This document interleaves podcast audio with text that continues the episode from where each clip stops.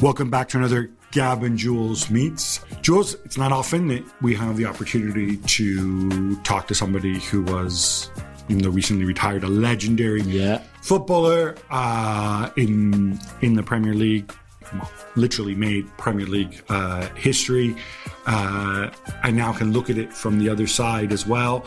Now that he's a manager, uh, and really takes us in so many different directions beyond football. Like somebody who actually thinks about this and doesn't speak in terms of cliches.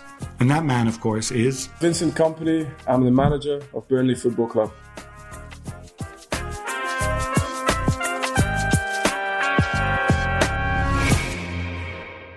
That sounds good. It sounds good, doesn't it? It sounds really good, man. do you, do you sometimes forget? Like, is it like something that seeps into you that, like, That I'm a manager. this is my job now? Now you're the, When you're out the there and you boss see now. them? No, I, I- I forget sometimes that I was a player. Really? Yeah, that's how much you're invested into the job.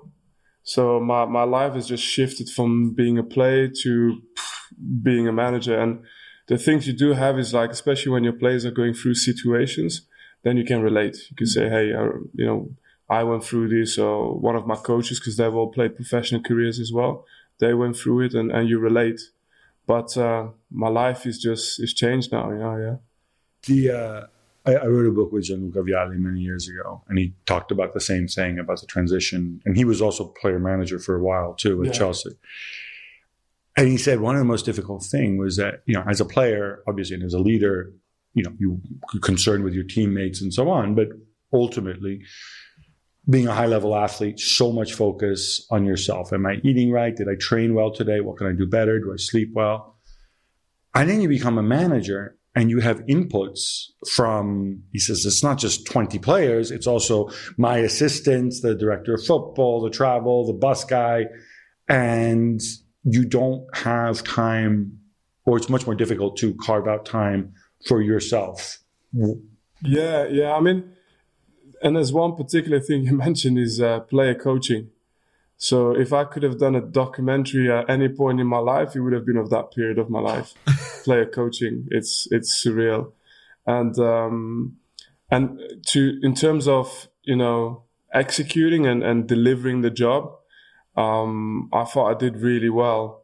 But then the hardest part was injuries.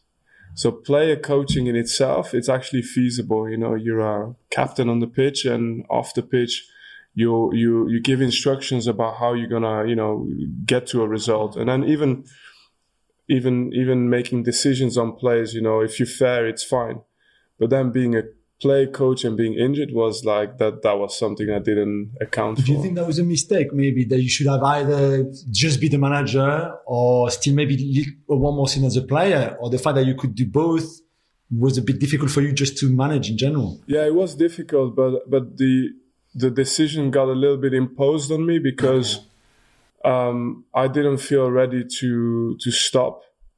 So that's always difficult, and at the same time, um, I felt that if I was going to to a different place, especially with the level of instructions I received from from Pep at the time and stuff, is um, I didn't really feel like I wanted to be coached anymore Right.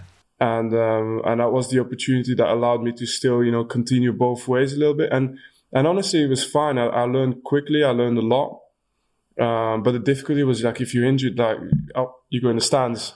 So as a coach you can't be on the touchline and then everybody's looking like make sure he doesn't give any instructions to the team because you're not allowed. Yeah. your status doesn't allow you.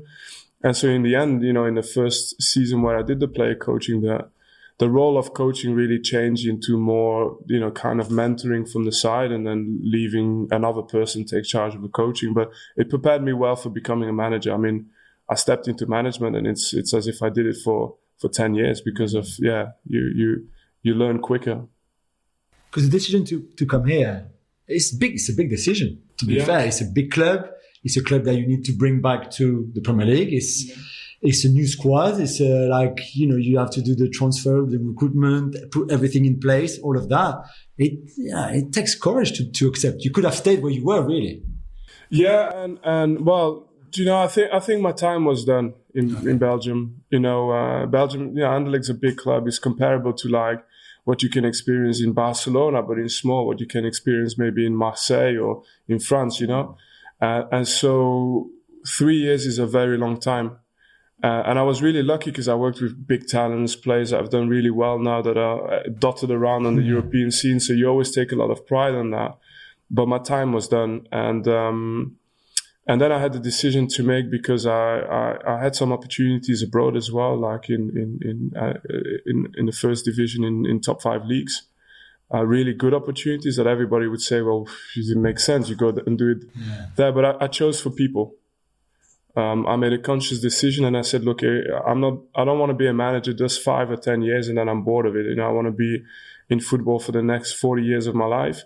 So I'm patient. I'm I, am in no hurry to to lift all the trophies. I'll I, I want to be successful. Success is not defined by success is defined by trophies if you have a top five budget.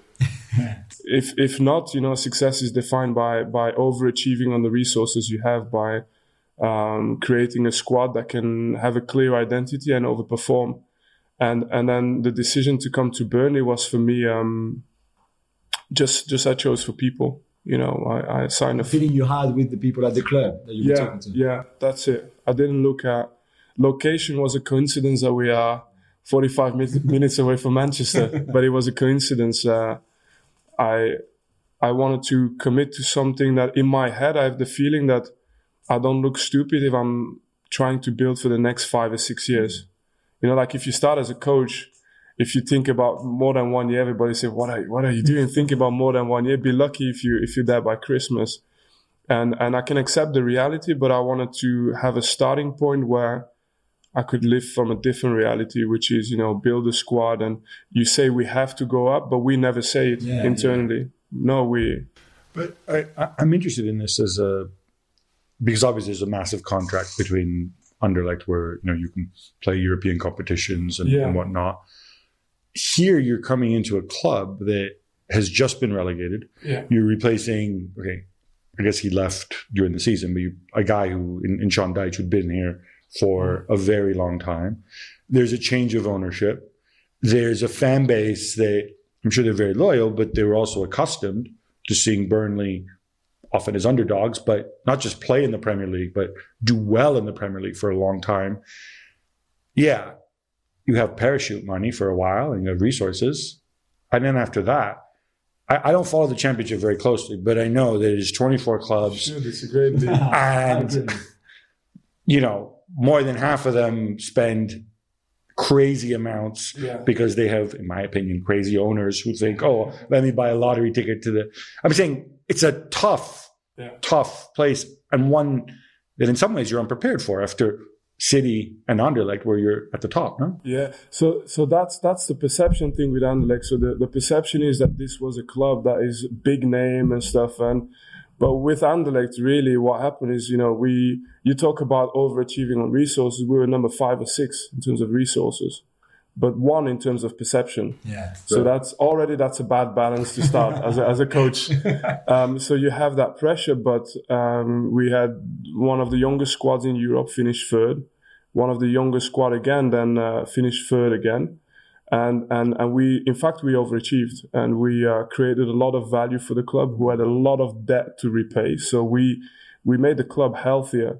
Um, and, and, and we, we, we created a lot of value and sold our players when we didn't even replace them. And so I take a lot of pride in the work that was done there. For me, it was terrific. But it was a very good learning school, in fact, for Burnley because every single season I had to lose 10 or 12 players and I had to replace them with, with very little resources. And so you become creative and you're looking for players who can execute tasks rather than players who already have a big name, which is exactly what we've done now with Burnley. So and, and, and the level are very comparable. So between the first division in Belgium and the championship is bigger and, and, and, and faster and more athletic perhaps but but but in terms of talent, in terms of potential, is very similar. So it prepared actually quite well for this league, and um, and then you mentioned parachute money. We, we, our parachute money got swallowed up by the debt repayment that, that Burnley had to do. You know, I wasn't going to go there, but yeah, yeah, yeah. yeah. But I, I, I, think we feel we feel comfortable to communicate about this because we've we've said we want to be open and transparent as much as we could. This is why as well because the parachute repaid the debt, and we lost all of our key players: Ben Mee, Tarkowski, uh, uh, Dwight McNeil. Collins. Yeah, Nathan Collins, Nick Pope, Cornet, yeah. they all went. If you look at Norwich, Watford, the teams we're competing with, they kept most of those mm-hmm. players. You know, they they all went.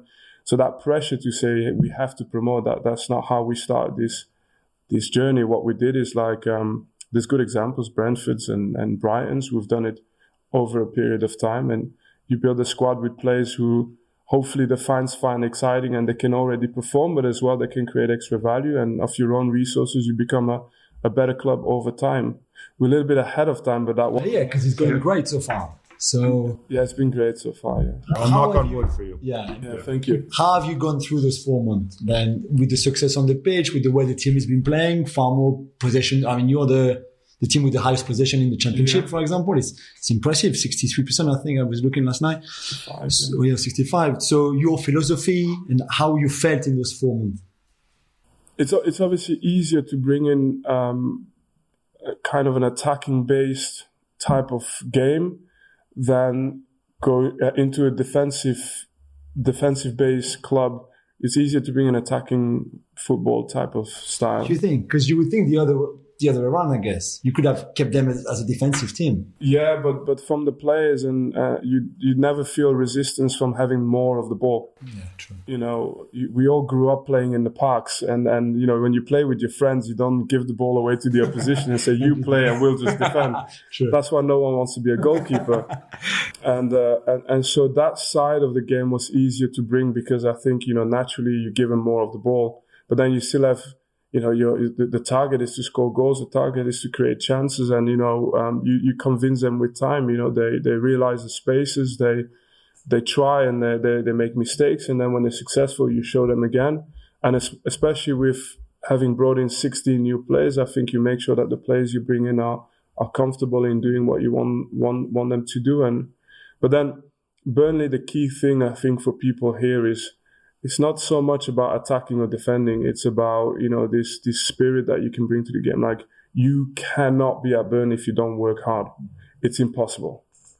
So we want good footballers. We want to have the ball. We want to attack and score. We want to press. We want to be aggressive as well. Like it's so important, and we want to make the fans feel that if we've lost, you know, they'll forgive us here. But if we've lost, we've given everything we have and, and we move on to the next game. I mean, this is core. And, and I didn't install that here. That was there before me um, because Sean Dyche did a very good job at doing that. I want to ask about that as a. We all have ideas, right? We all had favorite footballers growing up, but we were, and I'm not picking on him. So, but I'm thinking of Riquelme, right? We all remember Riquelme. Yeah, yeah. And not what you would think is necessarily a naturally dynamic footballer, yeah, very talented genius, footballer, yeah. but he's a genius, right? Yeah, unbelievable. We all remember as kids looking at players who were such skill players where it looked like they're just walking around the pitch and then one second they do something magical, game, yeah. right? So if we all had this as our ideas, I'm assuming people in Burnley maybe don't have players like that as their heroes. Maybe they do. Maybe they have Ashley Barnes. I don't know. Yeah. Um, but I, am I'm, I'm curious in that transition because in the modern game, and I think you, the Pep Guardiola at Manchester City said, "I'm going to take all these skillful players, and I'm going to make them work yeah, as hard as Burnley, yeah. right?" Uh, that seems to run counter to sort of this this myth, this legend. I mean, your your heroes when you were a kid, yeah. I'm assuming we're more Riquelme than yeah, very much so. Yeah, especially coming from Anderlecht, so our respect and our idols were all these kind of flair players, and everybody else had to work for them. And then, but you go to watch them. Do you know what you I go, mean? But this is what I get. Then this guy, then you make the flair player work as hard as your ugly center half. Yeah. How do you do that? How did did you experience that before going to before Pep came to City? No, and, I never experienced it before him. You know, we I've always been part of squads initially where and I was, you know, I always remember Yaya Toure, unbelievable player, of course.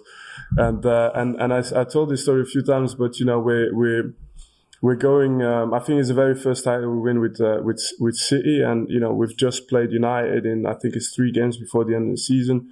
We win that game, puts us level on points, and we have two more games left to play. And it's I think uh, QPR the last game and Newcastle away. Newcastle tough game. And before the game, he pulls me, he said, Vinny, you know, well done. He said, you heading balls all season and winning duels.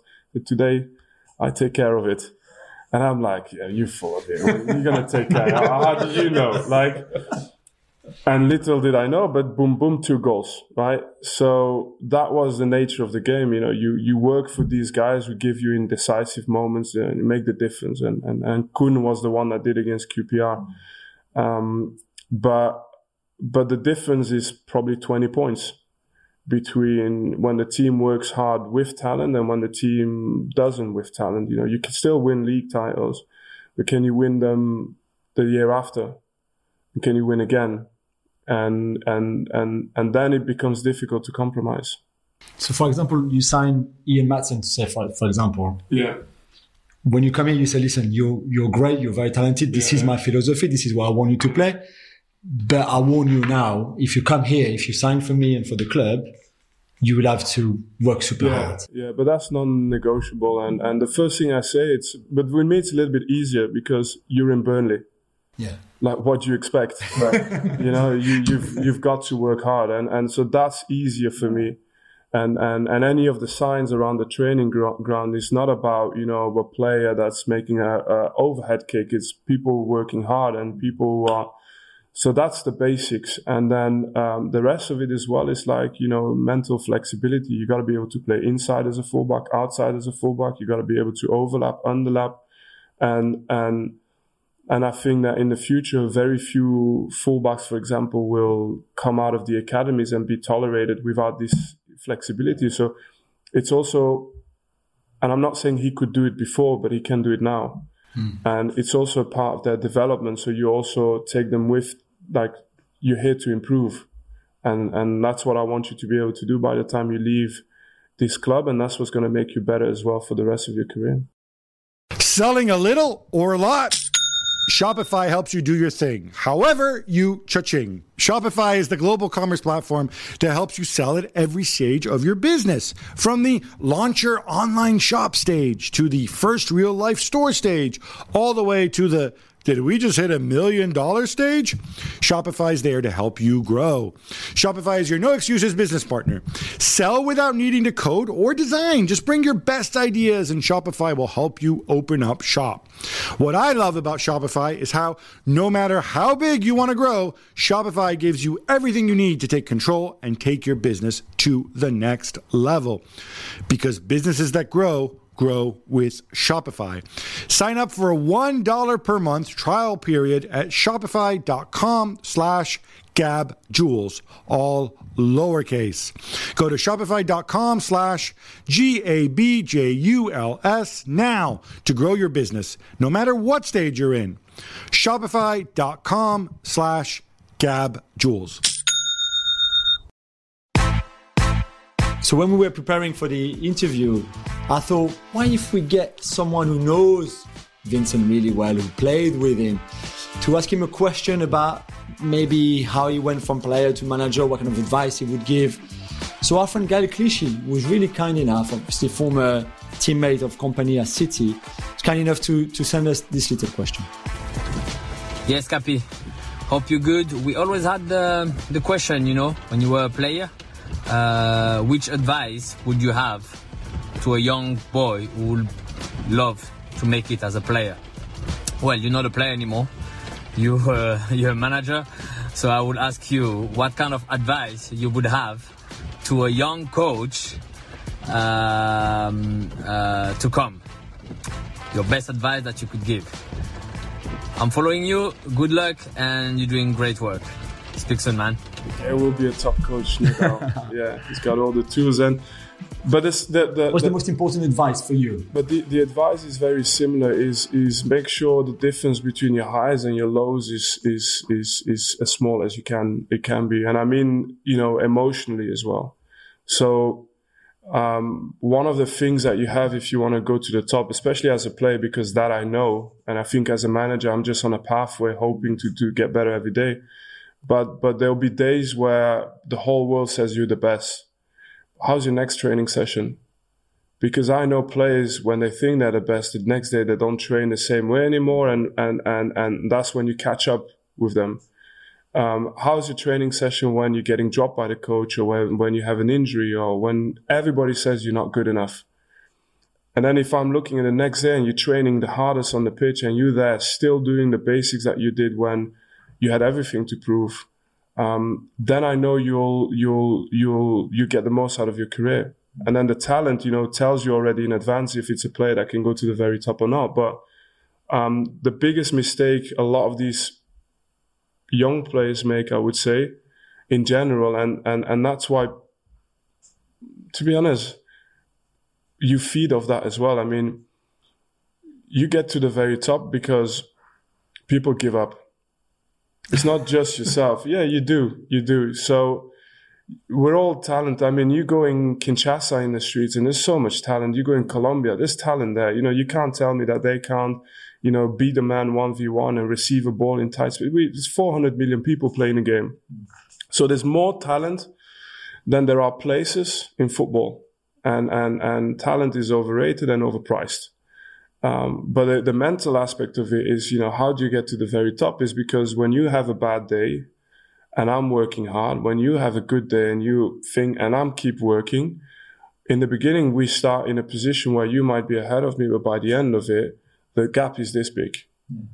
And, and, and that relentlessness and that consistency, um, that's my best advice. I, I, live in your bubble.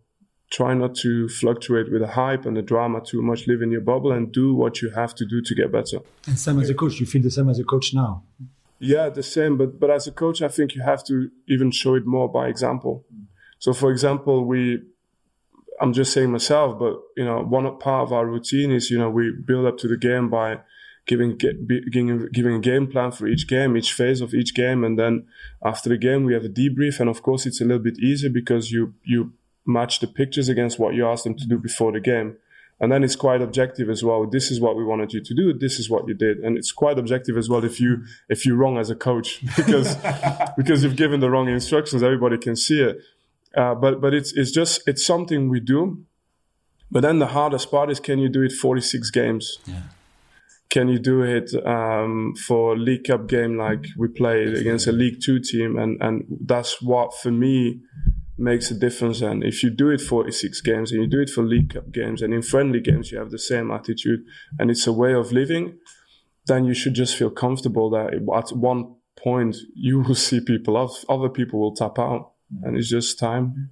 It, I'm curious about what you said about, you know, the, the role of talent and, you know, versus the mental side of it and how people become, people enter the pipeline and become top flight footballers. Yeah there's a question I ask everybody. I do have a follow up. He loves this question. I know. Yeah. Uh, literally everyone.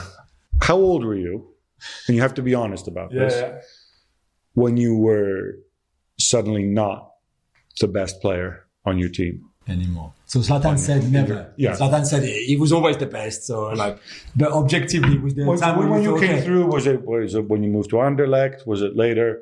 When you said, and obviously, Yeah, you know, yes. there might have been more skilled, more technically gifted or whatever. When you said, these guys are, this case, people are just better than me. Sami Khedira said, I think the Germany under 16 team, Kevin Prince Boateng, Yeah. was just like Khedira said, I was example. really good. Yeah. But he said, I, I saw him train and said, okay, I met somebody much Like- better than me. Kevin Prince was just like better than me. No, for me, about every year in the start.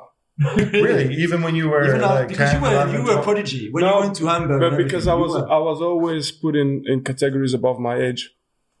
So, you know, when I was 10, I was playing with the 12s. When I was 12, I was playing with the 14s. So I was always um, the one that had to work harder to, to, to I, I was never the strongest one in the beginning. Talent wise, maybe, because otherwise you don't get put in a high category, but I was never the strongest one.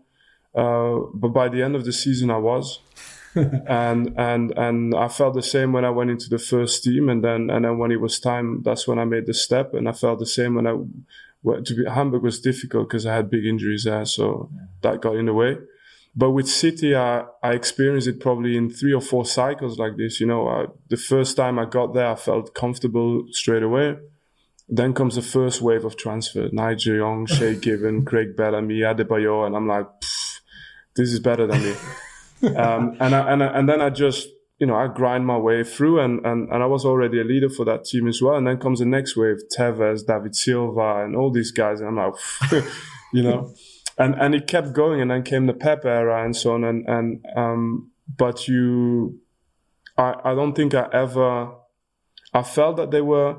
But by then I got in such a routine of like, okay, they're better than me right now and then let's see at the end of the season. And um, and that was how I think I was um, able to progress in this game. But even when Pep arrived, you didn't feel like, okay, I'm established here. I'm the club captain. I'm, no, no I've been really good. I've won titles already. No, because because the way he came in as well is like everything he brought in had nothing to do with what we did before. So there was like a new kind of order coming in, you know, trophies, it doesn't matter. He's won more than everybody else, you know, and, and also I think the, the way he played, um, none of us really had been able to show whether we were footballers that could do it or not because we played in such a different way, you know? Um, so everybody had to kind of prove himself. And then of course you got the first thing where, you know, you see fullbacks putting diagonal, uh, you got, you, you see fullbacks going into midfield, centre backs sometimes being midfielders, and then you see these diagonals, diagonals to the pockets, and and and and you see this when you have to go to the play, and at the last moment you make a choice to pass forward or to pass uh, sideways, and so on. So all these things, um, but I learned. and um, and and I had a very good football education that I received from Anderlecht, to be honest that already actually was there somewhere in the background to help me out, of course. I'm, I'm really curious about that, that you were questioning yourself and, and you had this and you used that as a stimulus to drive you. Didn't take for, for granted. And you touched upon confidence before. One thing that I, I often find, having lived in England for many years, is when I see ex players talk and uh, English ex players especially, they always talk about the importance of confidence and look oh, if he loses his yeah. confidence and and it I feel like, for example, England, the England national team need confidence. Yeah. I'm Italian. We do the opposite. We produce when everybody says that they're rubbish, mm. when the president of the club sends the ultras to the training ground. I don't know if Burnley's ultras ever come here to scare the players into getting a result in the big derby. It's almost like they want to knock you down to get a reaction. That's one way of motivating mm-hmm. people. The other way is telling them you're good enough, you're smart enough, you got this, it's going to be fine. Obviously, you're going to tell me as a manager, maybe you don't give the same message to every person. Maybe there's a yeah. balance in between. No, I think you you try and ride the wave a little bit of of sometimes it's just a moment. The triggers could be different. It could be like a strong reminder. It could be an arm run. And I think, you know, these different, you try and catch the wave of what you think your team will respond to the best. Ultimately, you want performance. But, um, but I think confidence and, and, and I'm a big believer in that. I think it can only be a bonus in your career. Anybody that says to me, I need confidence to play, I'm trying to make them feel, to make them understand how important it is to not rely on confidence because confidence comes and goes you know, you could wake up in the morning, you have an argument at home with your wife and your confidence could go. You know, and you, some, some fan could say you're the best, your confidence come back out. And there's a kid saying you're rubbish. It can go again. And like it's such a, it's such a treacherous, um, friend confidence. He will betray you. and, and I think your biggest tool, your biggest asset in, in, in your career is consistency and the way you are con- and, and, and, and also you can train yourself to be confident and i think the way you train yourself to be confident is by being consistent in your routine and in your habits and then when you get onto the pitch you, you can have that arrogance because hey, if you've done your preparation well you know i mean you defend the colors of a club that represent your level right? Mm-hmm. so why should you doubt that you're in the right place and you go? And once like i always had this thing once i and that, that was that's how I imagine the best, you know those players will get better with age. And you had the examples of Pirlo and stuff. And and I think I experienced it a little bit as a central defender myself as well you know because I was playing through injury. I was never physically 100% fit and I was able to perform. And the biggest thing that was is when I got onto the pitch I it, it became like um you live in a bubble almost like where there's not a lot of noise everything is calm and there's not a lot of stress either. But everything everything you're trying to be a step ahead of and and that comes i think you train now. You know experience is a big help but but the right habits towards it it's, it's not confidence. You know confidence comes through that. Kompany the manager is coming from the education at Anderlecht, from the education with Mancini, from the education with Pellegrini, from the education with Pep. Yeah, all of them. All of them. Mark Hughes. Yeah, yeah, of course. Because you've taken little things from or maybe a bit more from someone or how did how does the Kompany manager work? no you take you take from all your experiences and and uh, it's cliche but you learn also from those that you didn't really appreciate you know like, really yeah of course this is what but I, later on no because you you i think that's also what drives you to be a manager you got these guys who've taught you certain stuff these guys who've done things that never made sense to you and you're like okay like i i want to have a go at like getting it right. Yeah. You know, you, we not we never get it right, but I think the idea is still that you um, you learn from all all the influences you've had in in your life. Yeah. We're driven by the search for better, but when it comes to hiring, the best way to search for candidate isn't to search at all. Don't search. Match with Indeed. If you need to hire, you need Indeed. Indeed is your matching and hiring platform with over 350 million global monthly visitors, according to Indeed data, and a matching engine that helps you find quality candidates fast. Ditch the busy work. Use Indeed for scheduling, screening, and messaging so you can connect with candidates faster. Join more than 3.5 million businesses worldwide that use Indeed to hire great talent fast. And listeners of this show will get a $75 sponsored job credit to get your jobs more visibility at indeed.com slash gab. Just go to indeed.com slash gab right now and support our show by saying you heard about Indeed on this podcast. Indeed.com slash gab. Terms and conditions apply. Need to hire? You need Indeed.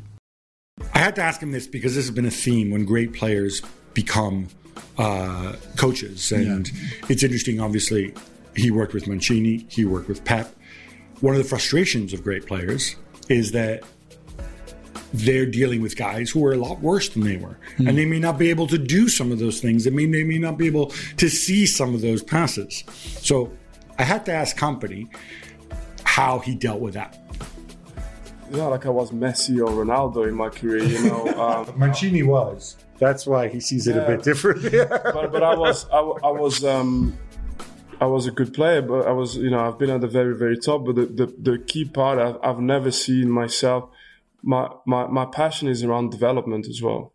Right. And and so you can put the standard so high for a young player, but you just gotta you just gotta have the pathway and then as well you've got to monitor the, the standards the habits you know that's that's the biggest thing to progression. It's like okay you fail. Like have you been in the right position? So should i be lenient on the position or should i be hard on it? Of course you're hard on the position you know like I'm, I'm i'm most lenient about a guy. If a guy misses the goal from here to the camera i don't get frustrated. I get frustrated if he's not in the right position. Mm-hmm. And and and, because and I, that's something he can control. Yeah yeah and and especially the way I think we select them, I think we we feel comfortable that the players that we select have got a physical capacity to get there as well, which is an important thing of being in the right position. You you have to be able to do it. Um, so I, I focus on that. I, have you been in the right position? Have you had the right you know body angle? Have you you know had the right approach to execute? I try and give advice on that. And and I, and I look if you score three out of ten. and That's why you're with us. And the day you score seven out of ten, off you go. Um, but you got to be in the right position. You got to have those ten chances. But you get frustrated because Mancini and Pep are tough. They can be tough. Are you tough as well? Or are you always trying to be more nurturing? More nurturing. No, I think you have to to make the assessment of what what is what's the best version of you. What's the best version of you? And once you've you've got an idea of this and you don't make your idea yourself. You know, I speak about, about every play with, you know, Craig Bellamy and Mike Jackson and, and my, my coaching staff, Floribert and Ngalula, and we've all played at different levels. And once we've got the assessment of what we think is one, the quality right now and the, the talents or the potential for the future, then you've got to be, you know, you've got to push the players. We're here to push players to their maximum of what they can do. Yeah. It's, it's funny. There's uh, But demanding on habits always, like more than anything. You have to, yeah, you have to demand. Yeah. For, forgiving, forgiving, forgiving, very forgiving um, when when the execution uh, has is not perfect. Um, if you've been focused 100% and if you've had your preparation perfect up to that point. So you repeat the same drills at training, for example, a bit like what you would do with Pep in the sense that you, you, you work on a pattern of play where let's say your right back comes inside and then, and then you do that again and again and again until they almost don't think about it. They just do it naturally. Yeah. Yeah. I, th- I think it's more about spaces though. So you, you, uh, it's, you know, Pep is the one who revolutionized with it. For me, it's just you know, it's it's an understanding of the game now. For me, where you, you think about spaces and uh, and players have got to be comfortable to be inside, outside, and and they will train in all these different roles more than position. Okay. Um, but yeah, you have a lot of pattern play. You have pattern play for defensive side. I, I still think live is always the best way to improve, but managing load and stuff nowadays, you can't always do it. Um, and you try and build a little bit of a curriculum, if you can say it this way, towards your ideal of, of the game. Yeah. it, it's interesting that you mention roles instead of positions. Yeah. Uh, I did a story a year ago. These people did they. It was analytics based, but they did a study, and essentially, they're big proponents. It's a guy who worked with Mancini, actually, with the Italian Federation. Big proponents of the idea that we shouldn't think about positions. We should think of of roles. That players have different characteristics. So, mm-hmm. you know, Haaland and Aguero both are center forwards, but they interpret the game differently. So Yeah, they created categories. So you you buy into this, yeah? You Yeah, but I think it's just logic. Logic. You can call it a position; it's still a role.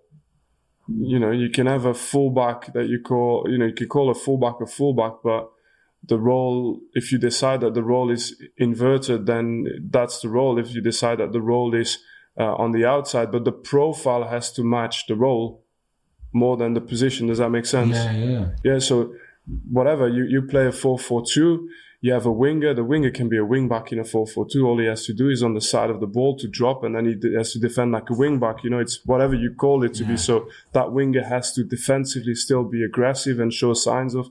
Um, so all these things are, are, are, are but then it's you know it's it's still task based. So what do you want the role? What do you want the task? What, what tasks are associated to the role? And then what does that player show you uh, in terms of profile and what he's able to do and feel comfortable? You mentioned Haaland and Kun Aguero. It's more difficult for Haaland and uh, maybe right now, you know, because he's still young, so young, he, can, he can get better in everything still. Uh, but maybe it's more difficult for Haaland to come you know, and drop into midfield to be an extra man, whereas for Kunin was a little bit easier. And that type of idea, then it doesn't, it, you shouldn't box yourself in, but it gives you a little bit of, like, a, it, it it fills pieces of the puzzle when you try and, and set up a game plan. But is and then does that make talent ID for you as a coach, as a manager, even more important? I was talking to Arteta the other day, and I think he's got a lot of his talent ID. I mean, Zinchenko and Gabriel Jesus are the two biggest example, really, of exactly what he wanted from a left back that they were going to sign, and he would have never signed Roberto Carlos, even at his best, or Paolo Maldini, for example. However, Zinchenko ticked all the boxes of everything he wanted, so they went and get and get exactly the profile. I still think he would have I know, me too. As I was saying, I was like, Yeah. okay, maybe not those two, but you know, like get cliche, just for the joke of the fun. But you see what I mean? Does that make your talent ID, you and your recruitment team and your scouts and your spin whatever, even more important because I want my right winger to be exactly like that. So I need the player that, you know, plays exactly the way or has the characteristic that I need him to be. Yeah, yeah. I, th- I think it's, but but that that's evolved to. It's not just it's not just that style of play. I'm sure if you go into Atletico Madrid and Simeone's team, I mean, you know, they they defend a bit more compact, mm-hmm. but but you know, there's there's there's volume, there's mobility, there is uh, uh, grit and, and and aggressiveness, and then there's speed for transitions and all this kind of stuff. And then there's still games that they dominate where they need players that to receive between the lines, yeah. you know, because they're still not going to be the ball, to, the team to play long ball, second ball, and and so I think as long as you've got that side of it very clear for yourself, then um, you'll find you'll find the players that you need. But in terms of also like good players adapt, you know, good players adapt. I mean, Kyle Walker was uh, the classic fullback up and down, and um, you know he became one of the best inverted fullbacks in the world. And if you ask him tomorrow to go on the outside, he can still do it. You ask him inside, he does it. Does he have to flatten off in part of the back line? He does it as well. And that gives you a little bit more control of, of, of the ball when they're good players. Um, and, and I'm no doubt that Gael Clichy, if he was a little bit younger, would have done a fantastic job as well at it. I mean, he still fancies himself as number 10, you know. Well, yeah. He would have been perfect, in fact. He was just t- 10 years too, yeah, too, too late. but, but I'm, I'm, curious about that because, I mean, Walker's an excellent example. Yeah. Uh, I'll, I'll use a non city one here when you look at when you do the talent ID piece, there's also an element of what the player is being asked to do by the system of the coach that he's in at the time. When you look at him, yeah. and you may have ex- a different idea. I'm thinking of, for example, Andy Robertson yeah. at Liverpool. Effectively, you know, there's some parallels. Still plays wide, still yeah. on the left, but it's a different movement. It's a different that's got to be the real skill, the, the, the, the, real value added that you can look at Kyle Walker and you can imagine, based on what Kyle Walker is being asked to do by his current manager, you can imagine him doing these other things, right? Yeah, yeah. But the, the, the thing as well is like you got to be very creative because I don't think any of us thought that Fabian Delph could have been a left back. I don't think he thought it. Yeah. Uh, Zinchenko was a number 10. So. Yeah I remember the amount of hours we spent, and I spent quite a few hours with Zinchenko as well and Delphi as well, because they were both playing left. And at that time, I was playing quite often on the left because we had two right footed. Um, and I remember thinking that cross is going to come over my head, and and those two guys are behind me. So so we spent quite some time just at least just talking and going through some stuff and sharing experiences and and, and about this thing. But the, the the the real idea that was you know obviously from Pep, you know, it takes a lot of creativity to do it, and you got to be brave to do it, and and I mean as well, you're going against so many perceptions. Um, but in the end, it was logical because these players gave us so much control of the ball. They were aggressive. They were on the front foot. By that time, we had 70% of the ball most mm. games. So, you know, you, you defend transitions, you defend longer spaces and, uh, and the very few moments where you have to defend a bit deeper, usually you get away with it because the other team doesn't even see clear anymore. They just, they just want to get rid of the ball. And, and so as long as it's clear, it, it made so much more sense to go more that way um, and it was logical.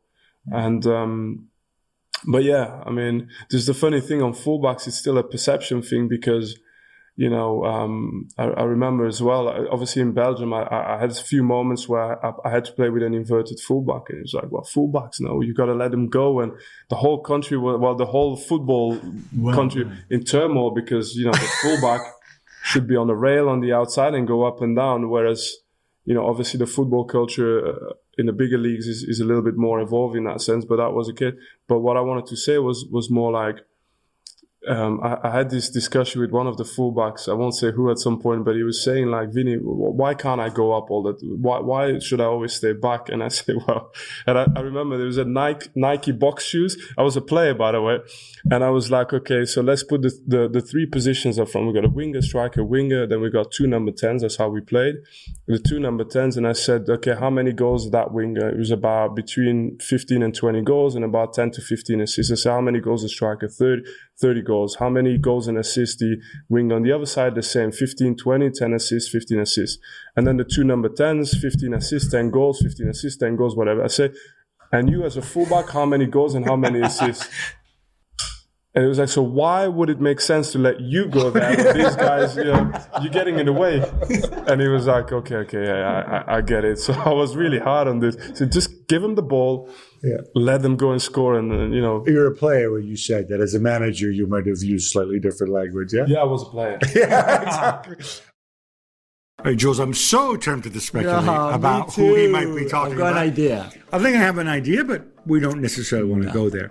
But I had to ask about something that, you know, having been to Belgium uh, a lot of times, um, you're from the north of France, Paris, course, right? yeah, so yeah, yeah. you're nearly Belgian, right? We are cousins. Um, I'm always struck by it's a weird place in the sense they have like three different parliaments and like Languages. you know, languages, and it's all these people coming together. And you know, not to get too pretentious about it, but there is a cultural different. This is not a naturally united or culturally united uh, country.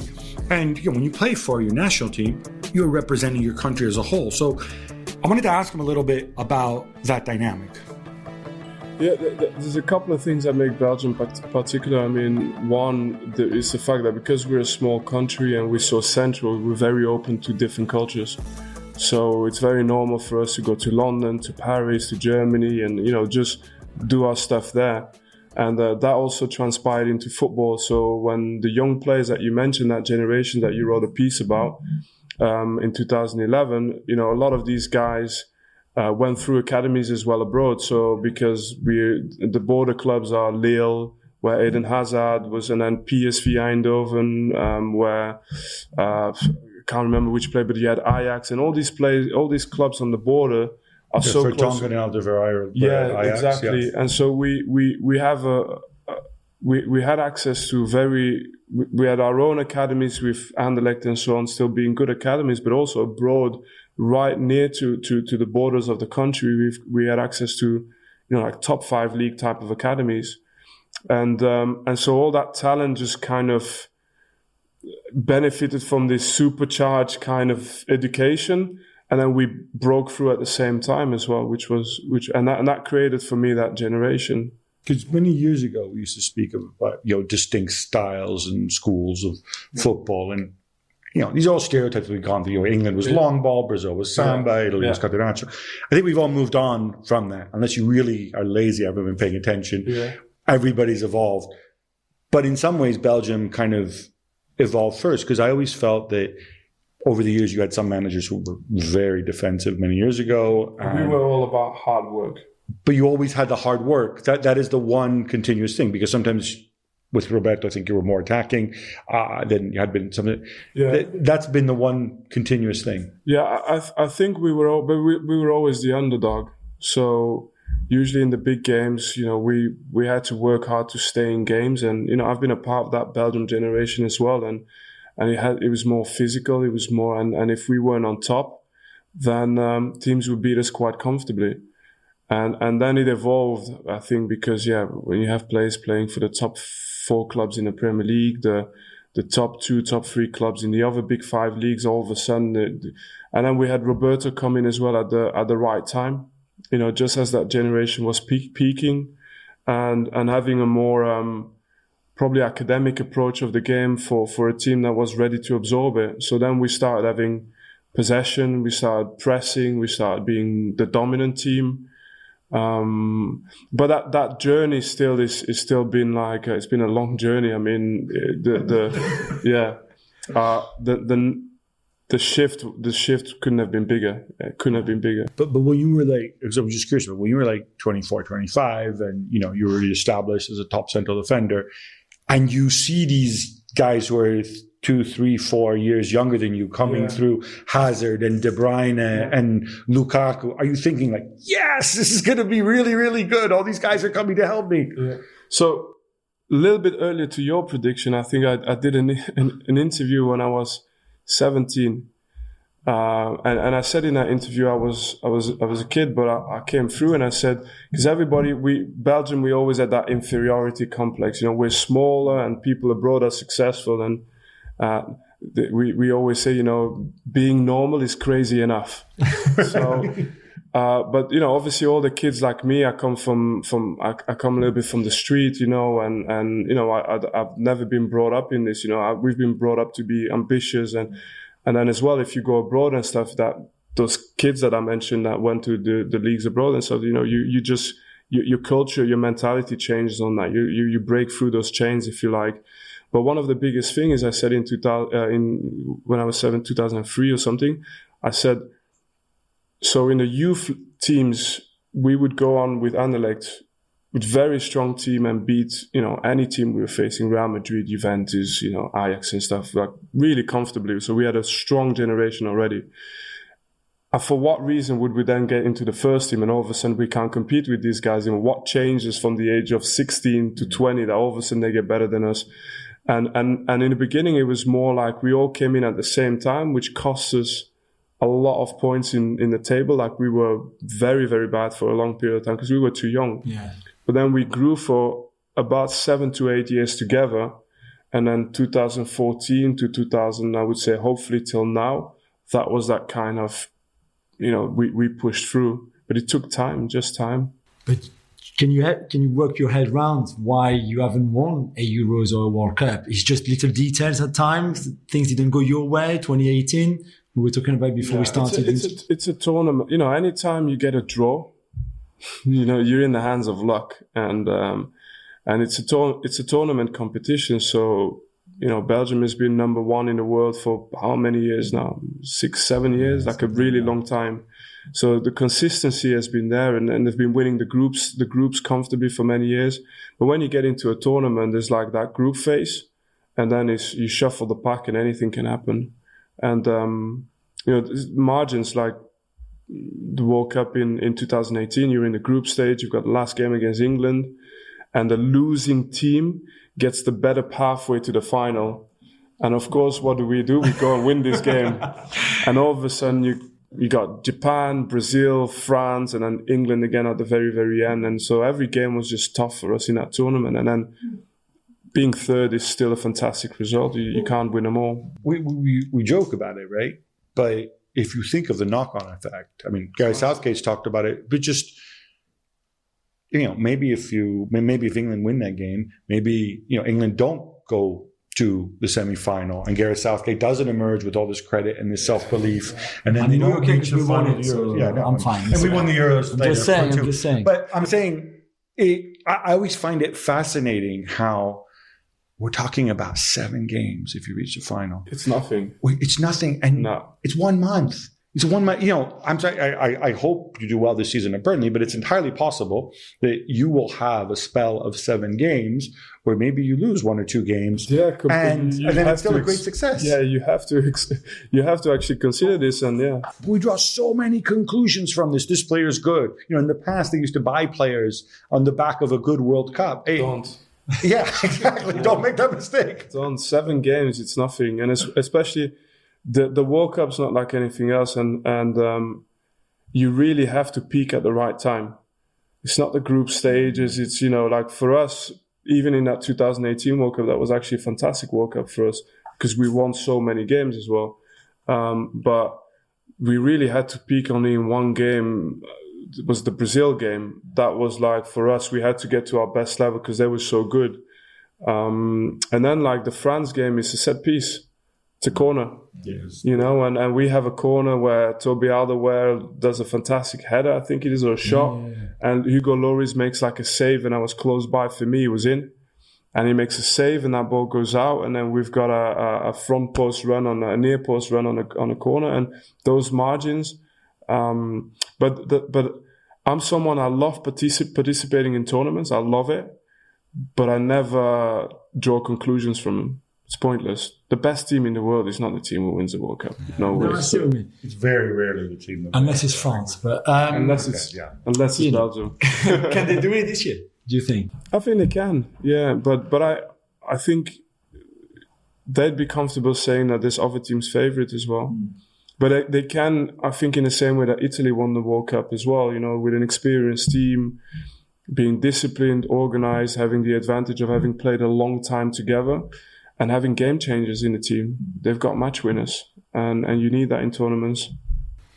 I mean, KDB. Just I just want your opinion on KDB. If he still amazes you now, you saw him really young. You you, you he grew he grew with you at City.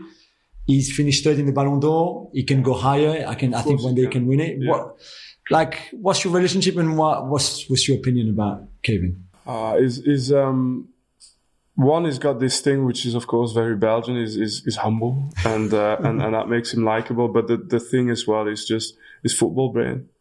You know you, and I've always said it. I think he, he would say it himself. But you you give you give Kevin a team with a plan, and and he will be he will be directing the the, the orchestra. And um, you know, you got other players like Hazard is a good comparison. Doesn't need a plan. Put him on the pitch, and He's he will. the plan, yeah. yeah, yeah, he is the plan. It's a good. It's a, but but but Kevin, Kevin sees the plan. He closes his eyes, and then he receives the ball and he executes. And he knows before he gets the ball what he's going to do. You just have to run and get there. And um, and that's very special. There's there's like a, a big part of his game that you don't see uh, that is even more special than what he offers when he has the ball. Juls, uh, we really enjoyed that, didn't we? Wow, that was so good. I just think he's one. He's very interesting. He's, he's always been. He's he's have great reflections on the game as a player, as a former player, as a manager now. Uh, you could tell that he thinks a lot about things, and that this is big part of I think the manager that he's going to be. I've got no doubt for me that he's got all the potential, all the tools to be really, really good. But I was struck by the thinking part, you know, because look, let's face it, Pep is one of his mentors, right? Um, and one of the things that Pep gets criticized for when he doesn't win and does something hmm. strange, like, oh, he's overthinking. Overthinking. And Yeah. I will never go and blame somebody for trying to be cerebral, trying to say these are my experiences. Somebody just hiding behind cliches and, and whatever. And and Kompany certainly doesn't do that. thank you for listening and, and sharing that moment with Vincent Kompany with us. We we heard from Pierluigi Collina uh, not that long ago. That podcast that uh, Gab and Juls meets with Collina is still available, of course, like all the other, all the big archives that we have from Gali to Zlatan Ibrahimovic to Sami Khedira to uh, many others. They're all available if you enjoy this kind of format of long, Long-form conversation. conversation. Yeah, exactly. Where we take the time to look into subjects and discuss it with with you know, some of people acting in the game.